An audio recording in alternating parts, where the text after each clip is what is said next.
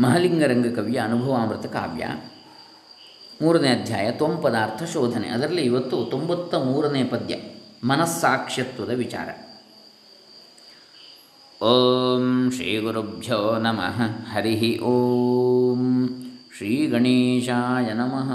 Doctor Krishnamurthy Shastri Dambe Punacha, Bantwal taluk Dakshina Kannada ಜಿಲ್ಲೆ ಕರ್ನಾಟಕ, ಭಾರತ.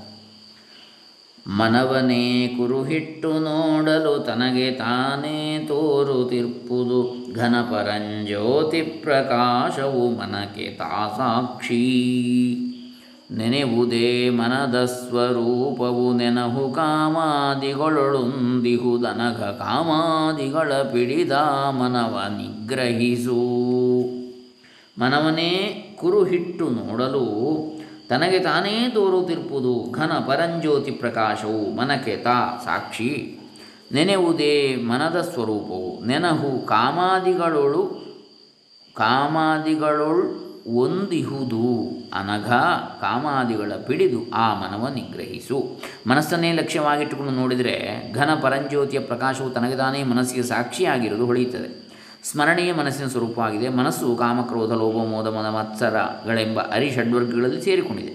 ಆದ್ದರಿಂದ ಆ ಮನಸ್ಸನ್ನು ನಿಗ್ರಹಿಸಬೇಕಾದರೆ ಅರಿಷಡ್ವರ್ಗಗಳನ್ನು ಜಯಿಸಬೇಕು. ಎಂದರೆ ದೃಕ್, ದೃಶ್ಯ, ವಿವೇಚನೆಯಿಂದ ಸಾಧಿಸಿ ಉಳಿಯುವ ನಿಜವಾದ ಸಾಕ್ಷಿಯನ್ನು ಅರಿಯಬೇಕು. ಒಮ್ಮೆ ಕಾಮಾದಿಗಳೊಳೊಂದಿಹುದೊಮ್ಮೆ ವೈರಾಗ್ಯದೊಳು ಸಂಸ್ಕೃತಿ ಧರ್ಮದೊಳಗೊಮ್ಮೊಮ್ಮೆ ತತ್ವ ವಿಚಾರ ಚಿಂತೆಯೊಳು. ಒಮ್ಮೆ ಪುಣ್ಯದೊಳೊಮ್ಮೆ ಪಾಪದೊಳೊಮ್ಮೆ ಸುಖ ದುಃಖದಲ್ಲಿ ತೊಡರಿಹುದೊಮ್ಮೆ ಅದನರಿದಿರ್ಪುದೇ ನೀನೆಂದು ನಿಶ್ಚಯಿಸು. ಮನಸ್ಸು ಚಂಚಲವಾದ್ದು. ಅದು ಒಂದು ಬಾರಿ ಅರಿಷಡ್ವರ್ಗದಲ್ಲಿ ಸೇರಿದರೆ ಮತ್ತೊಮ್ಮೆ ವೈರಾಗ್ಯ ಭಾವದಲ್ಲಿ ಇರ್ತದೆ. ಇನ್ನೊಮ್ಮೆ ಸಂಸಾರ ಧರ್ಮದಲ್ಲಿ ಲೀನವಾಗಿದ್ದರೆ ಮಗದೊಮ್ಮೆ ತತ್ವ ವಿಚಾರಗಳನ್ನು ಚಿಂತಿಸ್ತದೆ. ಒಂದೊಂದು ಸಾರಿ ಪುಣ್ಯ ಕಾರ್ಯದಲ್ಲಿ ಒಂದೊಂದು ಸಾರಿ ಪಾಪವರ್ತನೆಗಳಲ್ಲೂ ಭಾಗಿಯಾಗ್ತದೆ. ಹೀಗೆ ಸುಖ ದುಃಖಗಳಲ್ಲಿ ತೊಡಗಿರುವ ಮನಸ್ಸನ್ನು ತಿಳಿದುಕೊಳ್ಳುವ ಜ್ಞಾನವೇ ನೀನೆಂದು ತಿಳಿ. ಅರಿವನರಿದಿಹೆನೆಂಬುದದು ಮನ. ಅರಿವು ತಾನೆಂದೆಂಬುದದು ಮನವರಿವಿನೊಳಗರಿವಾಗಿ ಬರಿಯರಿವಪ್ಪುದದು ಮನವು.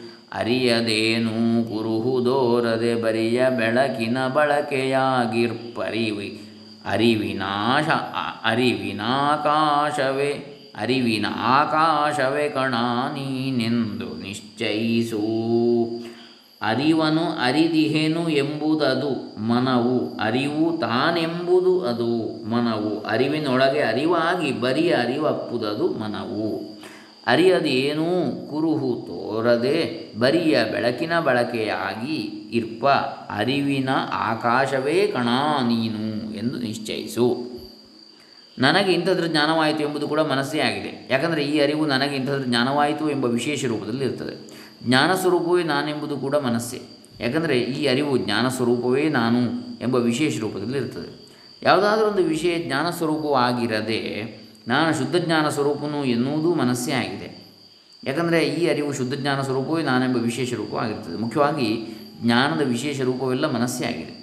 ಅರಿವಿನ ಯಾವ ವಿಶೇಷ ರೂಪವೂ ಇಲ್ಲದೆ ಸ್ವಯಂ ಪ್ರಕಾಶದಿಂದ ಹೊಳೆಯುತ್ತಿರುವ ಜ್ಞಾನದ ಕಳೆಯಾಗಿರುವ ಚಿದ್ಘನ ಆಕಾಶವೇ ನೀನೆಂದು ನಿಶ್ಚಯಿಸು. ಎನ್ನ ಮನವಿನ್ನರರೆ ಚಿಂತಿಸಲನ್ಯವೇನೂ ಮುಂದೆ ತೋರದು ನಿನ್ನ ಕಥದಿಂ ತಿಳಿದು ನಿಶ್ಚಯವಾಯಿತೆಂದೆನಲು ತನ್ನ ಮನಸ್ಸಿನ ಕದಡು ತಿಳಿದುದ ನಿನ್ನು ತಾನೇ ತಿಳಿದು ಪೇಳುವ ಸನ್ನು ತಜ್ಞಾನೈಕ ನಿಧಿ ನೀನೆಂದು ನಿಶ್ಚಯಿಸು. ಏನಾಶ್ಚರ್ಯ ಎನ್ನ ಮನವು ಇದುವರೆಗೆ ನಿನ್ನ ಬೋಧೆಯನ್ನು ಕೇಳಿ ನನ್ನ ಮನಸ್ಸು ಅನ್ಯ ವಸ್ತು ಯಾವುದು ಎಂದು ಚಿಂತಿಸಿದಾಗ, ನನಗೆ ಅನ್ಯ ವಸ್ತು ಯಾವುದೂ ಕಂಡುಬರಲೇ ಇಲ್ಲ. ಎನ್ನ ಮನವು ಇನ್ನರರೆ, ಇನ್ನು ಅರರೆ? ಚಿಂತಿಸಲು ಅನ್ಯವೇನೂ ಮುಂದೆ ತೋರದು. ನಿನ್ನ ಕಥದಿಂ ತಿಳಿದು ನಿಶ್ಚಯವಾಯಿತೆಂದನರು.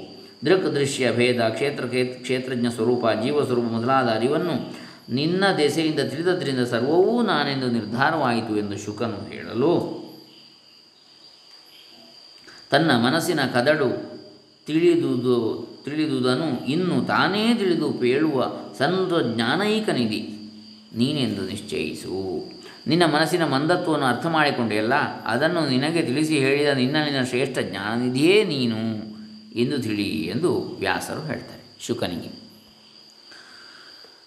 ನೆನಹಿ ನೋಡಲಾಗಿರ್ಪುದೇ ಮನ ಘನ ವಿವೇಕವೇ ಬುದ್ಧಿ ವ್ಯವಹೃತಿ ಅನುಭವದಲಭಿಮಾನ ರೂಪವೇ ಕೇಳ ಹಂಕಾರ ಇನಿತು ವಿಧವಾಗಿರ್ಪ ಕರ್ಣವತನಯ ಪ್ರೇರಿಸುತ್ತಿರ್ಪ ಸಾಕ್ಷಿಯದನುಪಮ ಪರಂಜ್ಯೋತಿಯದೆ ನೀನೆಂದು ನಿಶ್ಚಯಿಸು. ತೊಂಬತ್ತೇಳನೇ ಪದ್ಯ.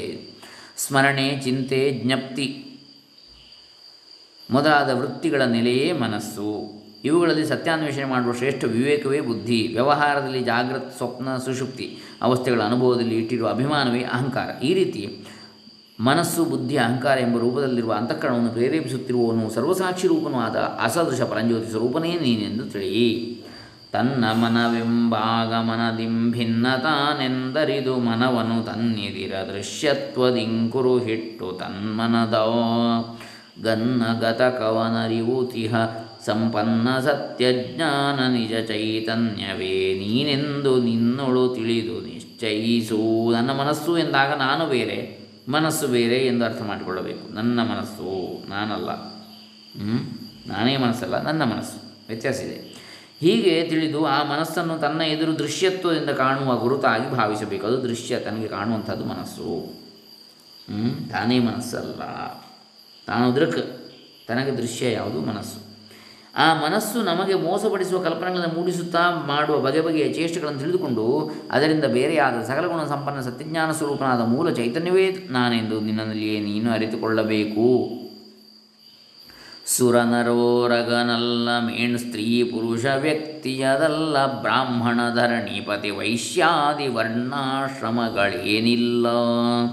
ಕರಚರಣ ವಿರಸಿದ ವಯವವಿಲ್ಲ ನಿತ್ಯ ಸ್ಫುರಿತ ಪರಮಾಕಾಶವದು ನೀನೆಂದು ನಿಶ್ಚಯಿಸು.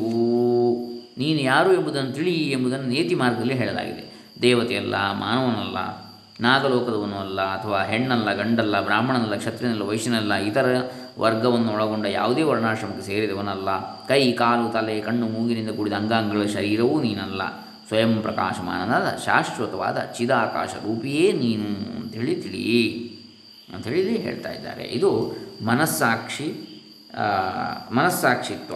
ಅವಸ್ಥಾತ್ರಯ ಸಾಕ್ಷಿತ್ವ ಮೊದಲು ನೋಡಿದ್ದೆವು. ಮನಸ್ಸಾಕ್ಷಿತ್ವವನ್ನು ಇವತ್ತು ನಾವು ತೊಂಬತ್ತ ಮೂರರಿಂದ ತೊಂಬತ್ತೊಂಬತ್ತನೇ ಪದ್ಯದವರೆಗೆ ನೋಡಿದೆವು ಮುಂದಿನದನ್ನು ಮುಂದಿನ ದಿವಸಗಳಲ್ಲಿ ನಾವು ಮುಂದುವರಿಸೋಣ. ಹರೇ ರಾಮ. ಮಹಾಲಿಂಗರಂಗ ಕವಿಚರಣಾರವಿಂದ ಅರ್ಪಿತಮಸ್ತು, ಸದ್ಗುರುಚರಣಾರ್ಪಿತಮಸ್ತು, ಬ್ರಹ್ಮಾರ್ಪಣಮಸ್ತು. ಸರ್ವೇ ಜನ ಸುಖಿನೋ ಭವಂತು. ಓಂ ತತ್ಸತ್.